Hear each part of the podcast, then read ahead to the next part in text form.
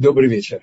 Итак, оказывается, еврейская улыбка, вот ее-то секрет, мы и попробуем расшить, познакомиться с ним. Но это еще одно из проявлений нашего упования на Бога. Еврейская улыбка – это проявление нашего битахона. Но сначала, как нас Рав Вольбе учит, заглянем в первоисточник, в Тору.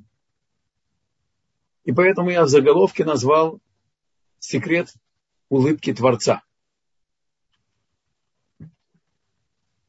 О чем идет речь? Книга Шмот описывает египетское изгнание.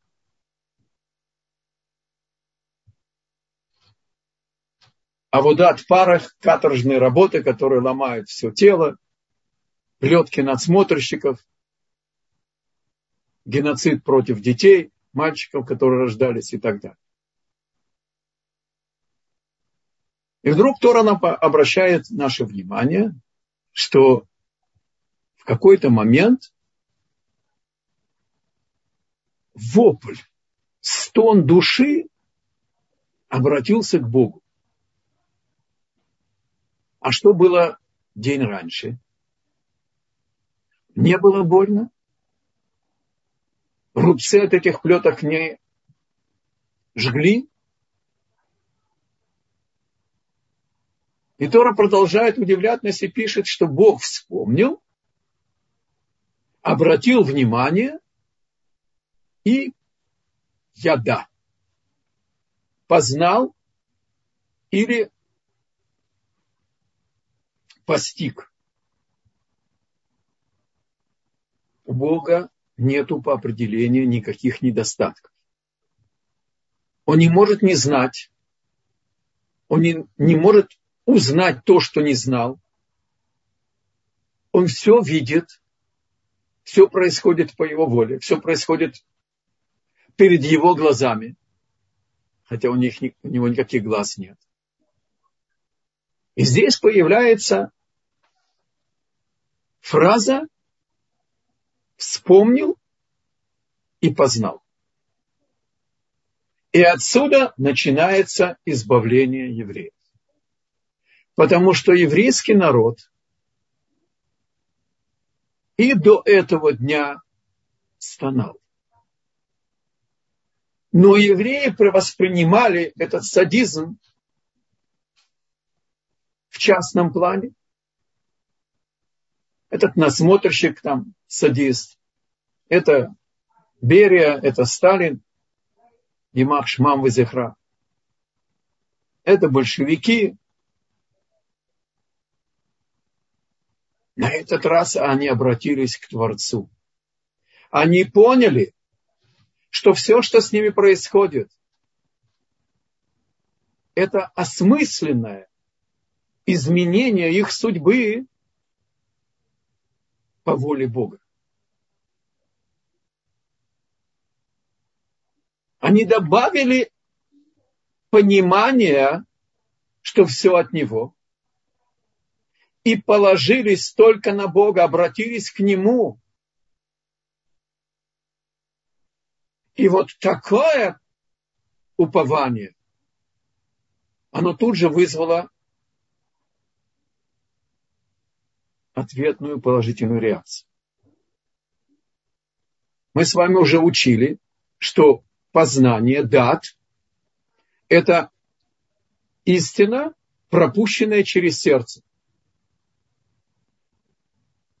Все, что мы сейчас касаемся Творца, не касается Его сути. Мы не о Нем говорим, Его суть непостижима. Мы только пользуемся этими прилагательными «познал», увидел, улыбнулся сейчас. Начало избавления на святом языке Геир Панаф, как бы обратил к нам свое лицо. Нет у Бога никакого лица.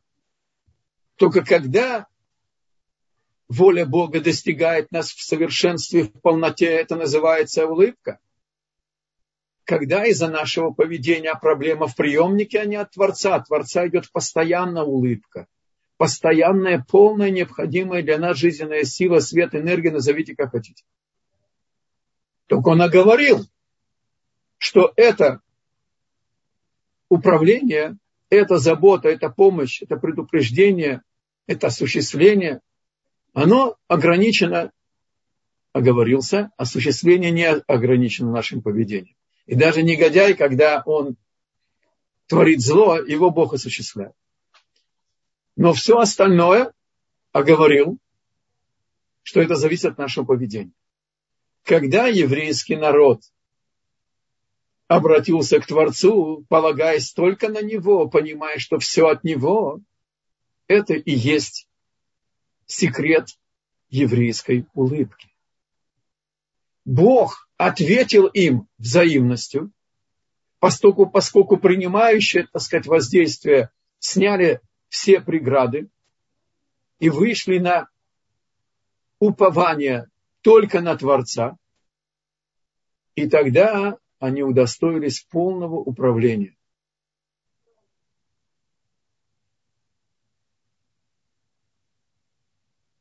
То есть улыбки. Это называется дат. Это называется, что узнал, вспомнил и обратил свое лицо к ним. И так начинается избавление. А кто стал посланником избавления? Моше Рабейну. Посмотрим в Торе. Из-за краткости нашего урока я не все цитаты прямо из источника покажу. Но когда сказано, что Моше Рабейну, которого не коснулась плетка надсмотрщика, который воспитан был во дворце у фараона, тоже не случайно. Потому что народ был порабощен народом. А глава народа был порабощен всепозволенностью царского дворца, фараоновского дворца. Египет был центром колдовства, астрологии, отрицательных духовных сил. Львы каменные рычали там во дворце у фараона. И Бог посылает Моше Рабейну быть посланником. И из последующих шагов, описанных Торой Моше, мы понимаем, как он удостоился быть посланником избавления. И у Моше сказано, когда он вышел из замка, и тоже написано почти слово в слово то, что сказано о том, как вопль души, как крик души еврейского народа от страданий изгнания достиг Творца, так и у Моше написано «Ваяда», Венатан Либо. То есть он сопереживал трагедию своего народа, хотя сам он не страдал, но он их страдания чувствовал как свои. И он видит этого надсмотрщика, который воспользовался нескромным поведением этой болтушки, стоял у крыльца и точила лясы. Он обратил на нее внимание, взял ее мужа, послал в ночную смену, и он ее насилует. Нет ничего случайного в мире. Это не тема нашего урока, но я все-таки коснусь штриха одного. Моше Рабейну – это круговорот души Авеля. Этот надсмотрщик – это круговорот души Каина. Каин был первенец, с ним родилась близнеца, с Авелем родились две близнецы. Он по праву первенца, Каин, требует вторую близнецу себе. Моше Рабейну наказывает круговорот Каина, будучи круговоротом Авеля, у которого Каин забрал не только вторую, забрал и жизнь. И казнит его Моше Рабейну именем Бога. Вот на каком уровне своего полагания на Творца, своей живой связи с Творцом, как мы сейчас с вами учим, был Моше Рабейн. И когда Моше получает от Бога предложение пойти и быть посланником избавления еврейского народа, он предлагает Творцу своего старшего брата и говорит, что он более достойный, Аарон. И говорит, что у него есть изъян в речи, и что он не подходит. Нивелировка своего «я». Как трагично мы видим здесь судьбу двух братьев первых, когда Каин видит, что Бог обратил свое лицо к Авелю, а к нему нет, он его просто убивает. Он даже не умел убивать. Каин пытается заставить Творца выбрать его продолжением человечества. В Эльдате тысячу различий. Моше уступает такую значительную миссию своему старшему брату. И говорит ему Бог: я хочу, чтобы ты пошел. То, что ты косноязычен, Аарон восполнит. Моше спорит и говорит, он руководит народом уже столько десятков лет. Он их глава, он их царь, он их пророк. Я младший брат, он старший.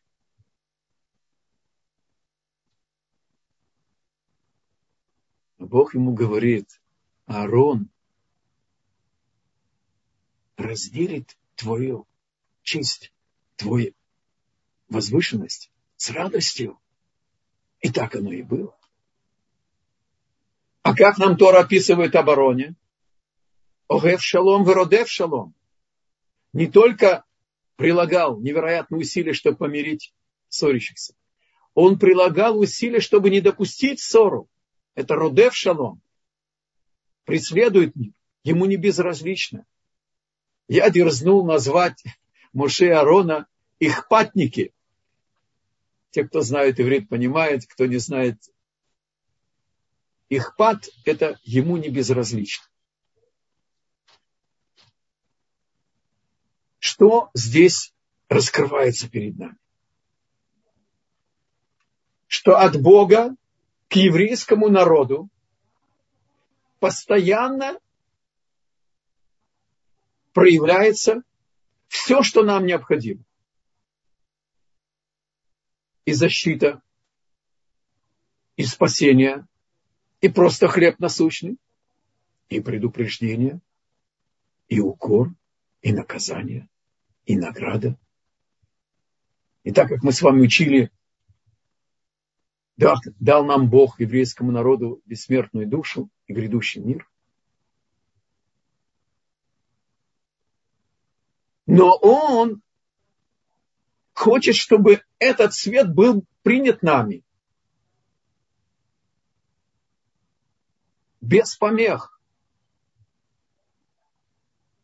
И реализует он свою улыбку через улыбку Моше и Аарона. Моше и Аарон получили от Бога указание пойти во дворец фараона и попросить... Ух, я не выключил телефон. Извиняюсь. А где это?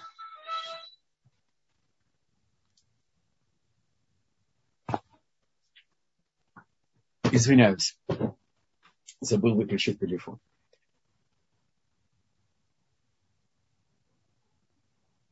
Бог сказал, чтобы они взяли с собой семьдесят мудрецов. Санедрион тогда. семьдесят глав еврейского народа в Египте не дошли до фараоновского дворца. Каждый убежал в переулок. А Моше и Аарон идут к фараону. Несмотря на все эти шаманства, колдовство и все эти... Помните, когда кинули посох в знак того, что кого не представляют, да, и посох превратился э, в змея, а потом из змея снова в посох. И фараон расхохотался и сказал: у меня в детском саду у колдунов дети это творят. И вызвал детей, они совершили эти чудеса. Только посох, змея, посох Аарона проглотил посохи змеи, посохи этих детей, колдунов, не изменившихся, так сказать, по объему. Они рисковали жизнью. Потребовать от фараона: отпусти народ мой. У них не было вопросов. Им была не безразлична судьба еврейского народа. И их полагание на Бога было абсолютно. И кроме воли Бога перед ними не было никакой действительности.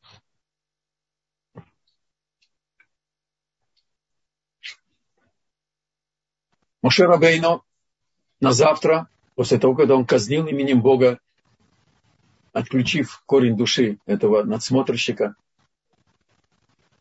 Эльдат и Мейдат, два еврея, нашли причину поссориться.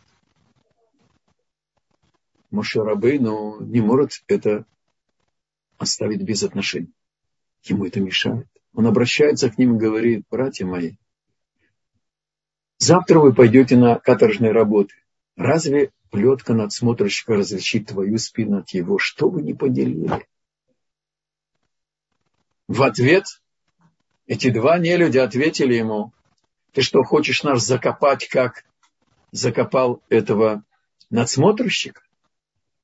Понял Моше Рабейну, что секрет не останется секретом. Ему приходится убегать, потому что они донесли на его ка гэ бэ в, в Египте. Он убегает в Медьян и видит несправедливость по, по отношению к дочерям Итро, который был главным жрецом Медьян, академиком по всем идолопоклонческим мировоззрениям в мире. И вдруг он отказывается быть жрецом и от, уходит от идолопоклонства. Его предают отлучению, и никто не хочет пасти его стада. Моше Рабейну помогает дочерям Итро не потерять свою очередь. Правда, Моше Рабейну был где-то около трех метров.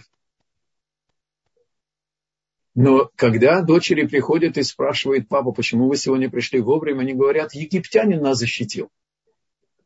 Чужак, вокруг пастухи, он один, могут и шею свернуть. Его это не волнует, он видит несправедливость. Ему не безразлична судьба даже чужака, неважно кто. А затем, когда он уже получил в жены дочь Итро,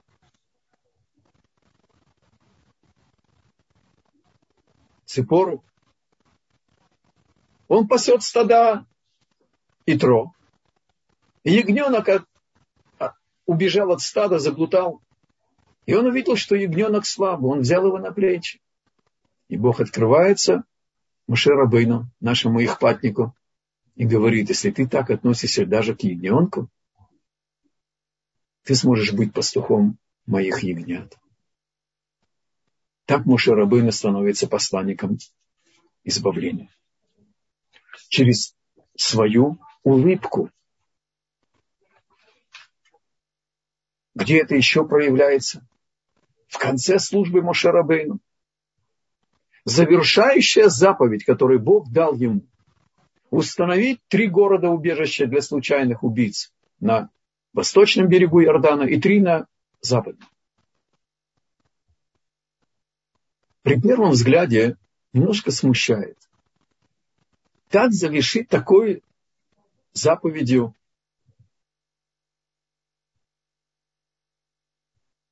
И устная Тора говорит, на великий русский язык почти невозможно перевести, ну, может быть, так, как говорили в Одессе.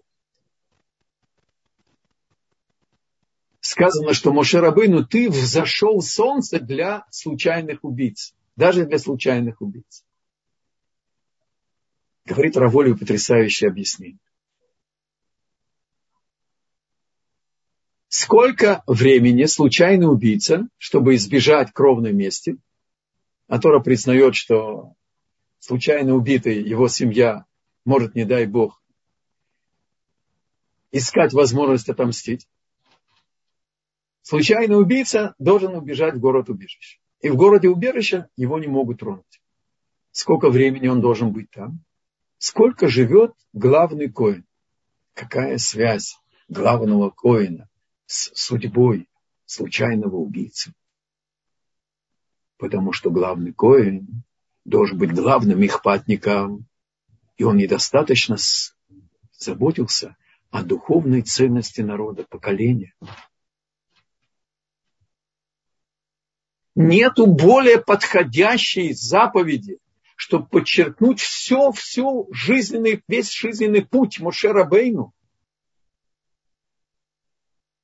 который был и коэном, и был царем, и был пророком, и был тем, кто вывел еврейский народ.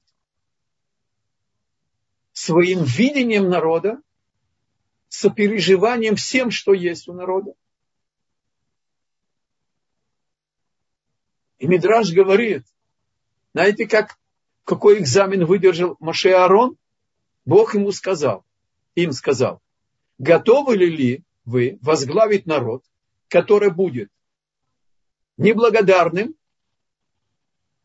непризнательным, непослушным, бунтующим вплоть до того, что могут желать вас забить камнями за ту истину, которую вы несете от моего имени. Вот если вы готовы принять такой народ жестоковыйный, тогда вы подходите на свои миссии. Вот оказывается, почему эта заповедь завершает службу Моше.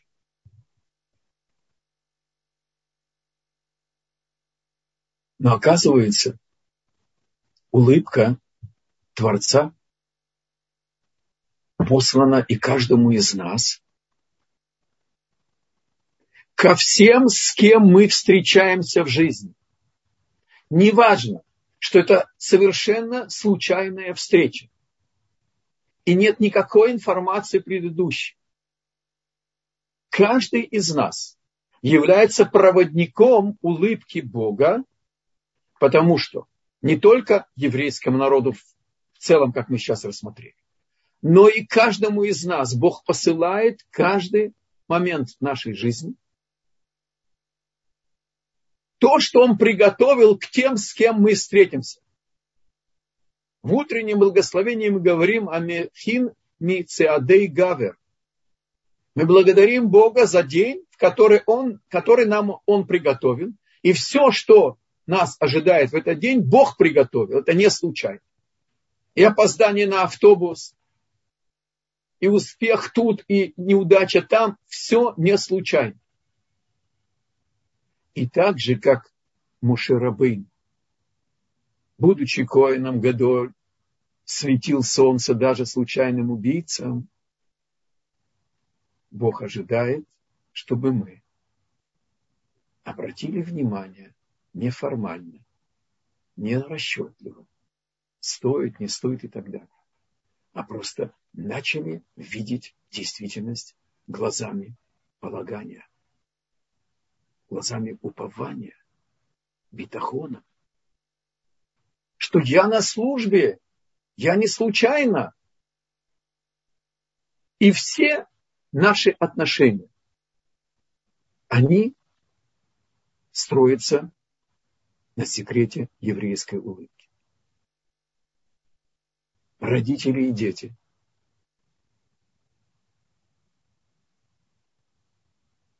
По-моему, я вам рассказывал. Но, может быть, если те, кто не слышали, будет повторение. Да? Вечером свадьба или со стороны моей супруги, или с моей стороны, неважно. И ты говоришь детям, сегодня будет краткий рассказ, шагомарш в ванную, и мы должны с мамой сегодня пойти на свадьбу. Ничего не получается, потому что мы смотрим в душе на часы. И все идет не так, как хотелось. И задержка, и капризы, и так далее. Та же ситуация. Ты не забыл сказать себе. Эти полтора часа, эти два часа, это их часы. Это их время. Ты только оговариваешь, что сказка будет там, рассказ будет короче. И вдруг все идет как налаженный механизм. И дети не капризничают.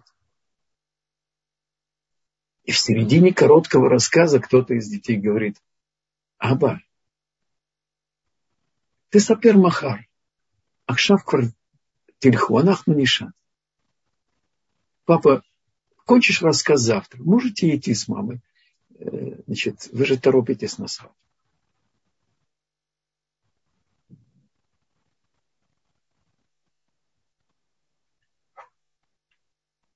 Один из уникальных молодых раввинов нашего поколения, Рав Эбер, Машгех Ешиват Ор-Исроэль, сейчас он в Иерусалиме. Он однажды рассказал и даже написал в своей книге, это еще не переведено на русский язык. Он спросил одного папу: любишь ли ты своего сына? Папа сказал: как? Конечно! Я ему на Песах купил новый костюм и шляпу. Я его взял летом, значит, там, значит, с собой на море. Рав Эбер помолчал, а потом сказал: скажи мне, пожалуйста, а когда ты последний раз обнял его, поцеловал его и выразил ему свое тепло, свою любовь?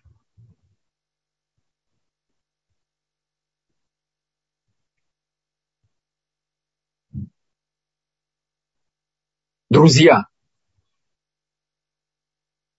бизнесмены, не компаньоны. И один прогорел. А тот, кто не прогорел, зная его, не хотел его обижать. И тот, значит, рассказал ему, что ему не хватает прямо вот срочно тридцать тысяч долларов. И тогда его друг начал ходить с сосунутым лицом, озабоченным. И друг, который пролетел, обратил на это внимание, сказал ему, что произошло. Это он знает, что не было печали, понимаешь, что есть, вместо хлеба есть печенье. В Канаде объявился мой родственник, который оставил наследство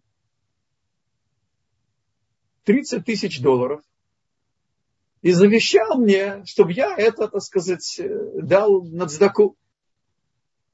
И мне сейчас вообще... Я не знаю, кому нужно, как кому, как дать, сколько.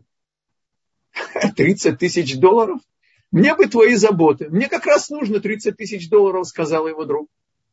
И он получил тридцать тысяч долларов в подарок.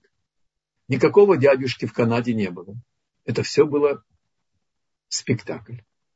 То есть для того, чтобы улыбнуться другу, можно даже изменить истину.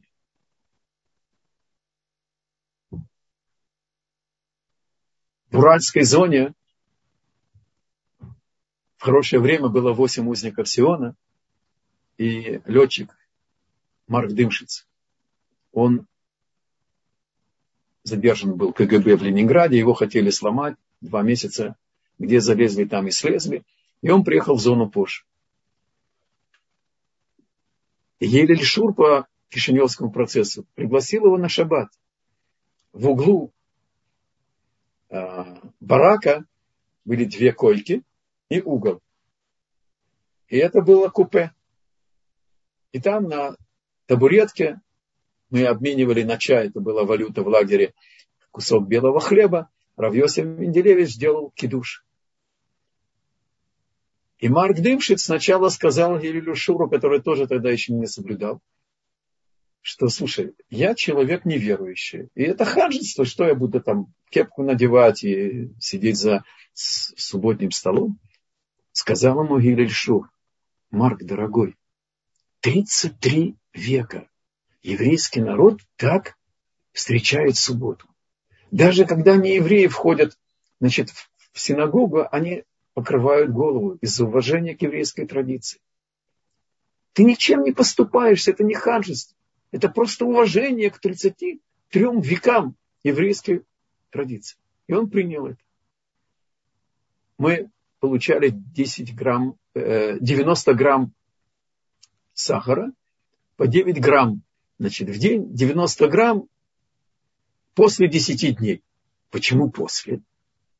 Потому что если ты в эти дни получал карцер, такого наказания ты не получал сахар. Тоже продумано. И мы хлеб, был четыреста грамм хлеба в день, хлеб не выпеченный. Если его возьмешь, кинешь в стенку, он прилипнется. И Марк делал шарики. Это было, когда было день рождения, это было, значит, пирог день рождения. И вот эти шарики мы катали в сахаре. Сахар мы собирали для больных и для тех, кого кидали во Владимирскую тюрьму. Был безымянный чемодан в коптерке, и кого выбрасывали без предупреждения на суд и во Владимирскую тюрьму, он шел, брал как бы свой чемодан, и это было, так сказать, так. И я обращаю внимание на детали. Я обращал внимание, что когда Иосиф Менделевич, он был младшим в группе, среди всех узников Сиона, которые сидели тогда, вот, он когда видел, что Иосиф не видит, он перекатывал ему несколько шариков, значит, хлеба с сахаром Иосифу, зная, что он моложе, и он любит сладость.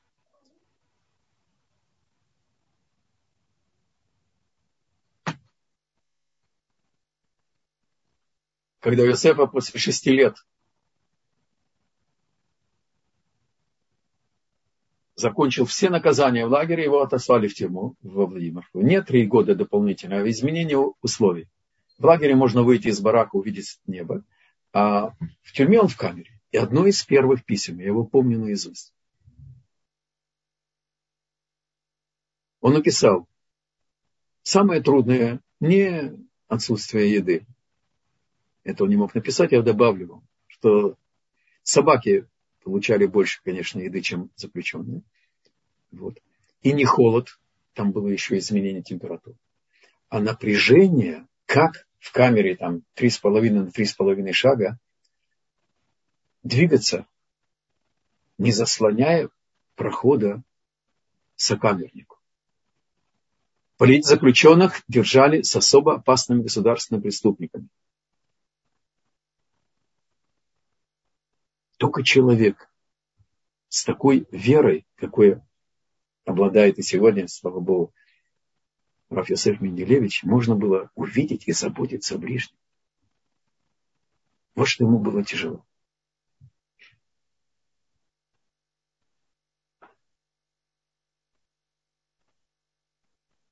В частных контактах.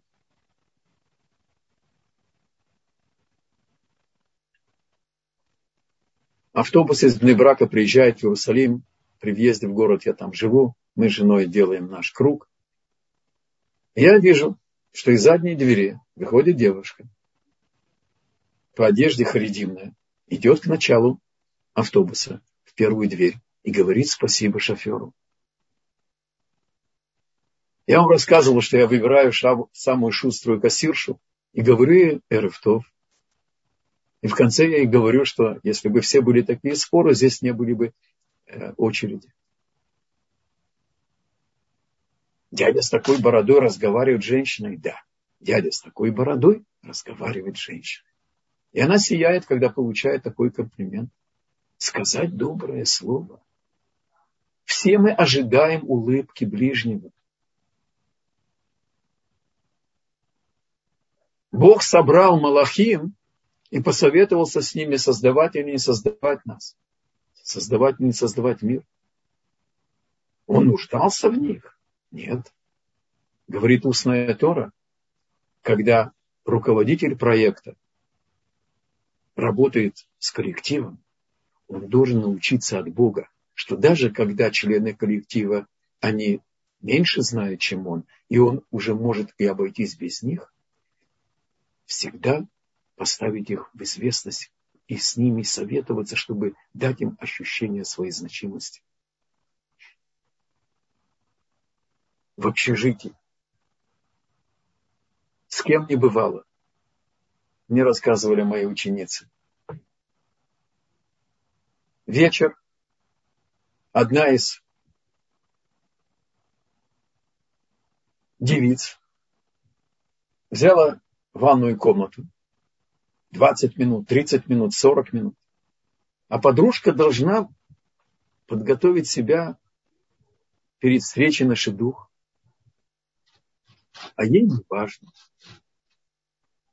Как там говорилось, а нам плевать, нам очень хочется. Взяли подружки и выключили ей теплую воду. И спросили меня, как я узнал об этом. Спросили меня, можно ли было это сделать и так далее. Это сейчас не наш вопрос. Я просто говорю о том, видеть ближнего. А видеть — это знать, сопереживать, чувствовать его. И тогда то, что Бог приготовил каждому, с кем мы встречаемся, мы являемся проводником этой улыбки. Бог может, может обойтись и без нас, но Он именно так устроил нас, что всех, кого мы встречаем, из любого круга, Рафаэль Ханан Вассерман, Шашемин Комдамо, он не был в Ешиват Барановичи, когда немцы взяли всех и отвезли в Каунский форт девятый на расстрел. Он мог бы спастись. Он возвращается и присоединяется к Ешиве. И обращается к ним и говорит, что Бог нас выбрал искупительной жертвой, что он, они же не знали, какое положение в Европе. Они думали, что евреи остались только в Америке. Говорит, поэтому, потому что остались евреи в Америке, мы должны немедленно сделать шуву, чтобы жертва была бы целой, чтобы была бы желанной Богом. И так он отдал свою душу вместе со своей шивой.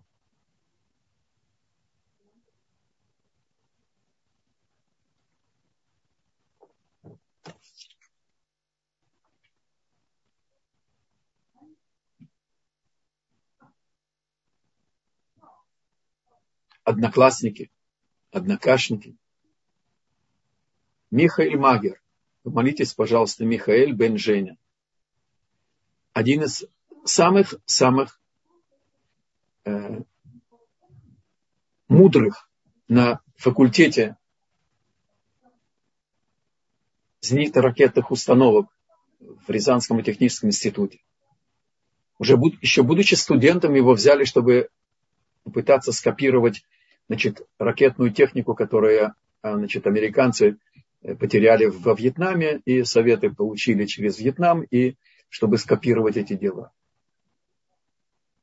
У нее есть допуск к секретности, карьера. И когда нас арестовали, он отказался разговаривать с ним. А те, кто постарше, вы себе представляете, что такое шестьдесят девятый год, отказаться разговаривать с, с, с КГБистом.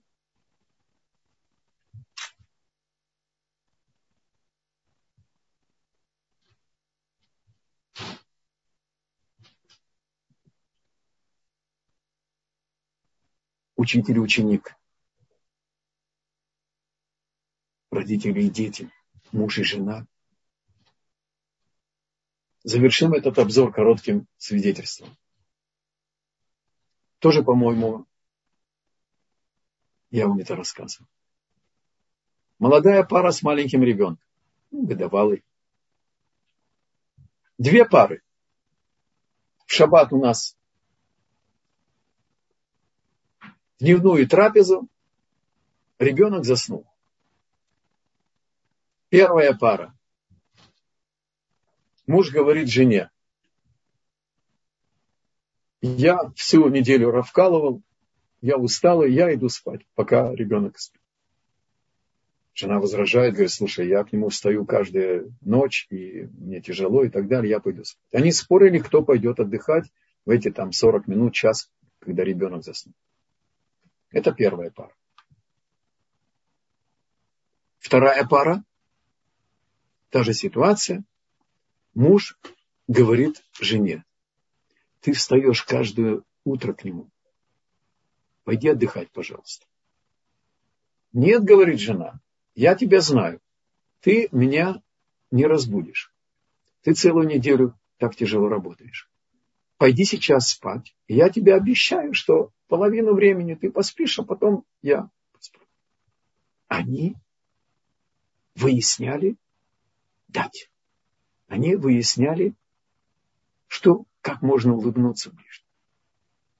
А у первой пары Рав Десслер говорит очень четко: между в их отношениях нет любви. Ни больше, ни меньше. Потому что нет улыбки.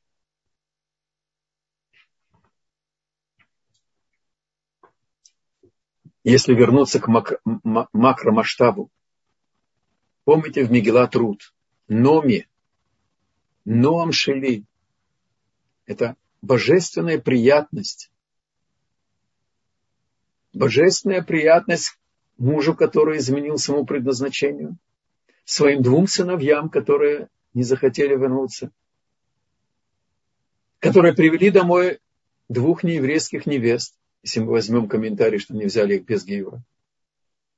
И ее божественная приятность прилепила прабабушку царя Давида Рут, моавитянку, к Богу.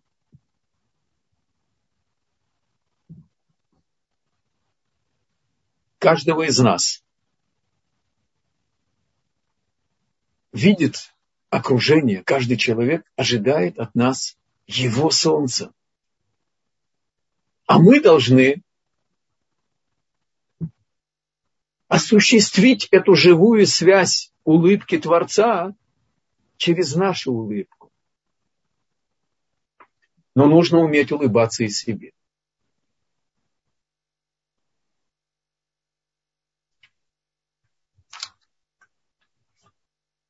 Познать себя без прикрас. Я приготовил вам в свободном переводе отрывок из Рав Вольбе. Но сначала вопрос. Кто знает ответ, молчит, кто не знает, отвечает. Если нам представилась возможность услышать диалог нашего врага с нашим лепшим другом, и наш лепший друг перечислил все наши достоинства, восхвалил нас до невероятной, так сказать, доброты.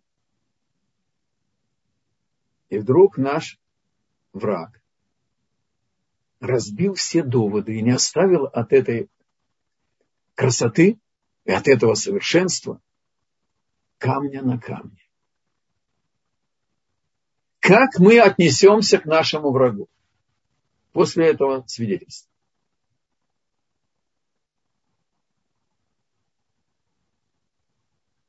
Говорит Рав Вольбе: мудрый еврей наберется мужества и возьмет, как Раби Меир, зерна граната, а горькие шкуру, скорлупу отбросит. Наберется мужество услышать, что а ведь он во многом прав.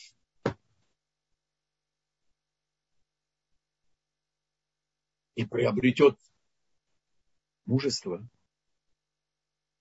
которое породит непримиримость своему несовершенству.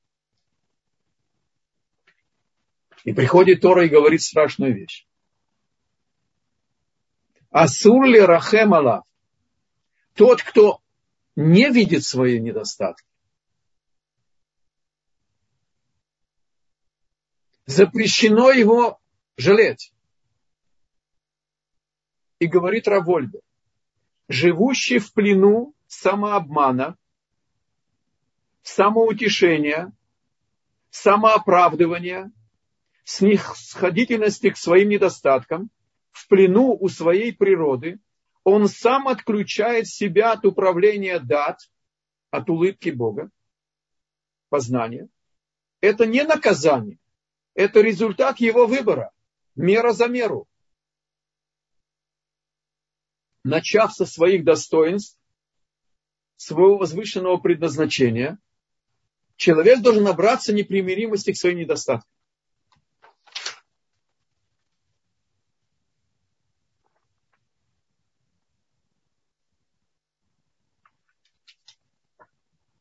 Асур ли рахем алав? Нельзя ему его жалеть. Мы часто завышаем свои ожидания. Мы берем на себя вещи, которые коренятся в воображаемом совершенстве, не зная своего уровня. И здесь нужно добавить еще один штрих до полноты картины. Наше полагание на Бога, оно коренится на знании. Каждого из нас Бог послал в этот мир для определенной конкретной задачи. Мы уникальные, неповторимые экземпляры, как мы с вами учили. И нету места никакого разочарования своими талантами. Никакой, никакого, нет никакого места какой-либо зависти. Вот если бы у меня было вот это качество и то качество того, и другого, и, и третьего. Потому что Бог мне дал все, что мне нужно. То, что я не умею еще это вывести из потенциала, надо вот учиться реализовать себя. Как мы в самом начале узнали. Самореализация того, что находится в нас. В нас есть потенциальное совершенство. В нас есть совершенный Адам, который Бог задумал в нас. И у каждого из нас есть своя миссия. И у нас есть все, что нам необходимо.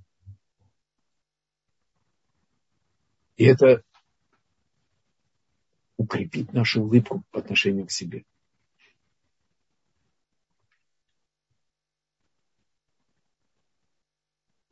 И мы это каждое утро себе напоминаем. Мы благодарим Бога, что асали коль цорки, что все, что мне необходимо, ты мне даешь. И как мы уже сказали, вторая браха, что ты мне приготавливаешь все, все испытания, которые мне по силам. Видеть свои повседневные встречи, испытания, дела глазами упования, что это только от Бога, а значит, это мне по силам. И стараться удостоиться быть проводником еврейской улыбки, улыбки Творца. Но для этого нужно сохранять свою остроту видения ближнего. И Рав Вольбе дает совет. пять-семь минут в день взять и тренироваться, видеть, что не хватает ближнего. Увидеть, что кому-то нужно остановиться и спросить, что вам нужно, выясняется, там нет воды, или там нету бензина, или взять кого-то, там, ребенка или женщину, пока приедет машина и исправит автомобиль, там, в Иерусалим подбросить и так далее. Видеть, что необходимо ближнему.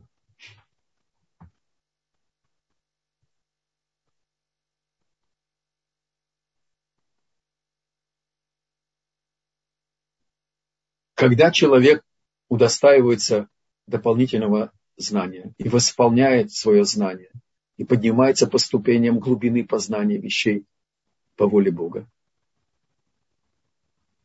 приходит Шломо Амелех, царь Шломо, и учит нас еще интересные вещи.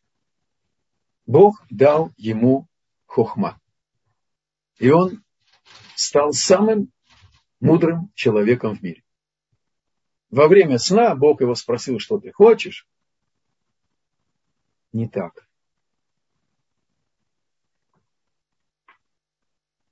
Мелех Шломо, царь Шломо переживал, хватит ли ему знания, чтобы улыбаться всему народу и взять на свои плечи ответственность за весь народ. И когда он переживал об этом и молился о том, чтобы он удостоился этого и мудрости, тогда Бог открылся ему во сне и еще сделал ему экзамен, спросил его, что ты хочешь. И он не попросил ни долгожительства, ни богатства, ни власти, ни победы над врагами. Он попросил хохма. Бог сказал, ты хочешь главного, получишь все остальное тоже. Без твоей просьбы. И добавляет друг Тора, что он получил мудрость как море, ограниченное песочным берегом. Да, песок гасит волны и так далее. Один из комментариев устной Торы говорит. Шломо а-мелех, поняв, что он получил драгоценнейший подарок, взял и море своей мудрости ограничил. И все эти увлечения кабалой, шмабалой и так далее, то, что они называют кабалой, и все эти экстрасенсы, и гадатели, и знающие, кто кому подходит, и так далее, и регрессия, и, и, и так далее, и так далее. Это недопустимо, что Шломо а-мелех поставил себе границы.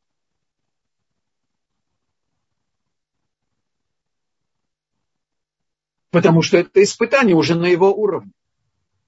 И когда нам говорят, ну, что-то две тысячи лет учат Талмуд, то же самое учат.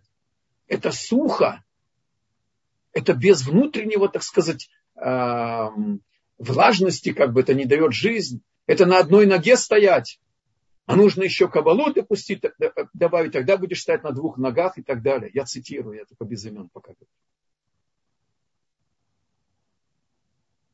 Страшная профанация. Страшно думать о наказании тех, кто берут наш голод, берут наш интеллектуальный голод. И ученики могут, не дай Бог, ошибиться и принять это за живую воду Торы.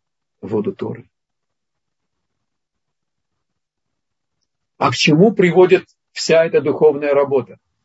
Быть улыбающимся, быть проводником улыбки Творца, быть их патником. Это, оказывается, на, на, на, нагружает нас заботами, поиском решений,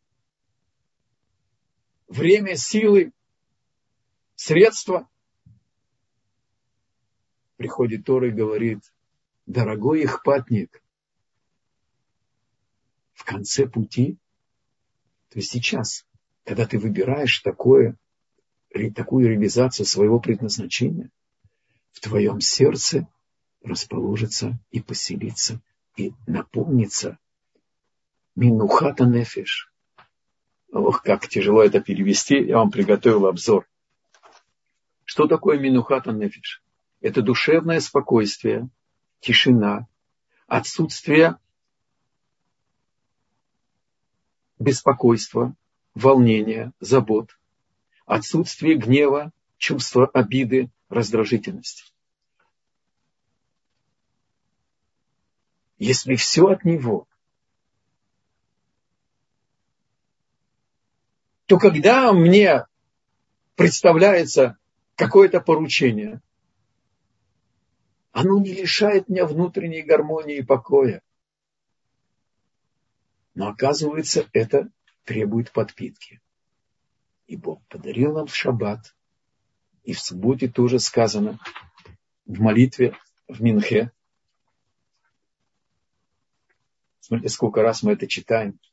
Послушайте, как это сейчас звучит с другого взгляда. Да? Мы говорим в Минху, в шаббат. Так?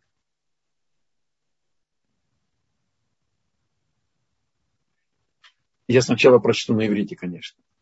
Ее я прочту не по-аварашке, назыв с вашего позволения, чтобы все поняли. Йом минуха угдуша леамха натата, Авраам ягель, Ицхак иранен, Яков убанав януху бо, минухат агава унедава, минухат эмет веимуна, минухат шалом вешалва веашкет ваветах, минуха шлима шаата роцеба. То есть в субботу. Это, конечно, усилие рациональное, но потом это становится уже нашим внутренним состоянием. Представьте себе действительно, если мы достигаем даже ослабления забот, долги, переживания, значит, не дай бог, болезни, взгляд на будущий день, а как будем выдавать замуж дочь, и как будем покупать квартиру новую, и, или... и так далее. А что будем делать, когда безработица и корона, и так далее. Минухата нефеш, она является плодороднейшей средой, чтобы человек бы рос, чтобы был бы сдержанным, чтобы был бы приятным, чтобы был бы улыбающимся всем и в любой ситуации. И даже испытанию отнестись с улыбкой, потому что мы знаем, что это от Бога, а значит, мы на Него полагаемся. И вместо паники, и вместо страха и напряженки, это концентрация внимания, поиска, значит, решения, это молитва, как мы с вами учили и так далее. Вот, оказывается, каков секрет еврейской улыбки. Мы проводники всего, что Бог приготовил каждому из нас и всему еврейскому народу.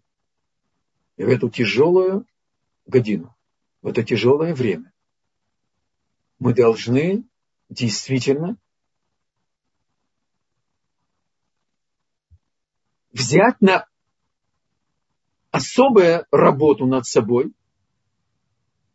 упование на Бога. Пожалуйста, вопрос. Спасибо. Я вижу, пока вопросов нет. Если у кого-то возникли вопросы, вы можете написать нам в чат или поднять руку. Тем временем я сделаю маленькое сообщение, что на следующий урок, на следующей неделе у нас будет особенный урок Хануки, поэтому мы вас очень ждем, а продолжение нашего курса будет сразу же после Хануки. И вижу, что вопросов пока не поступало. И вас благодарят за урок. Мы продолжим, значит, я только добавлю, значит, мы продолжим после Хануки, Безрат Ашем, именно эту тему упования Битахон с большим акцентом, действительно, как мы сейчас учили, на практические, практические выводы, касающиеся каждого из нас.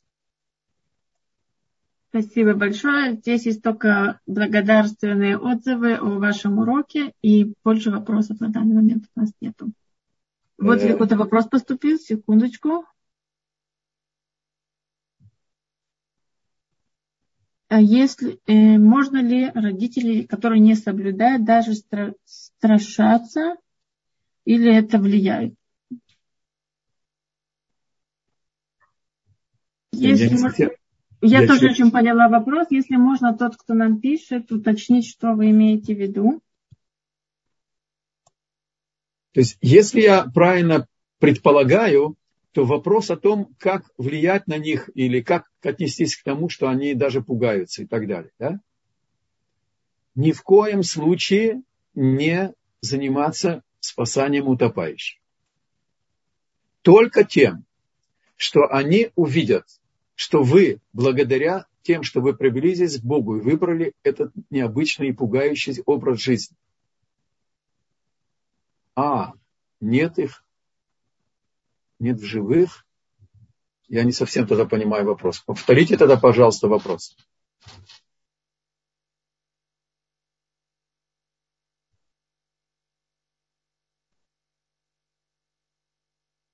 И, может быть, вы хотите задать вопрос голосом, тогда поднимите руку, мы включим микрофон, если вам это приемлемо. Я включаю микрофон. А, да, здравствуйте. Спасибо огромное за все ваши уроки. Они всегда замечательные. У меня просто возник такой вопрос. Вот если мои родители жили обычной светской жизнью, э, вот, ну, можно сказать, два поколения, ведь э, их несоблюдение Торы, оно на мне отражается, ведь правильно? Значит, что бы я ни делала, даже если я очень стараюсь, значит, моя жизнь будет все равно как-то зависеть от их жизни? Или я, я же... Или как это? Вот? Я понял ваш вопрос. Так вот, может быть, он вас немножко обескуражит, но в положительном плане. Так вот, уважаемая госпожа Хая, все, что вы достигли, и то, что вы удостоились, вы живете в Израиле? К сожалению, нет. Неважно. Очень все, хочу. Что вы достигли, и все, что вы сейчас еще достигнете, все коренится mm-hmm. в том, что ваши родители дали вам первые, первые э, э, искорки Торы своей любовью, своей самопожертвованностью по отношению к вам, своей э, прямотой и выполнением своих слов. А все, что они еще не соблюдали, они плененные младенцы, они были, если вы говорите, два поколения, исключено, что еще, так сказать, э, нет, бабушка и дедушка, очевидно, уже, а может быть, еще даже царское время запомнили. Ну, по крайней мере, большевиков там, конечно, они захватили и пережили и Сталина, и Махшмама Визехра, и да, Брежнева. И, и, и, и... Тоже. Так, что, так что нужно видеть, что их положение, все, что они не соблюдали, это не их вина, а их просто несчастье. А то, что они выстояли, передали вам все-таки эту искорку еврейскую, которая проявилась в вашей тшуве, это все от них. Вот что я могу ответить на ваш глубокий вопрос. Амен, спасибо огромное. Вы меня очень порадовали. Что Бог продолжил давать вам все необходимое для того, чтобы вы поднимались и поднимались. Амен, амен, амен. Спасибо огромное. Спасибо большое. Спасибо всем, кто был с нами на нашем уроке. Спасибо Раву Шимону за такой глубокий, очень интересный урок. И с Божьей помощью мы встречаемся на следующей неделе в Хануку с особенным уроком на Хануку. Спасибо. Всего Спасибо семейству Раскиных за организацию урока. Еще раз мазаль тов. Спасибо большое. До свидания. До новых встреч. Шалом.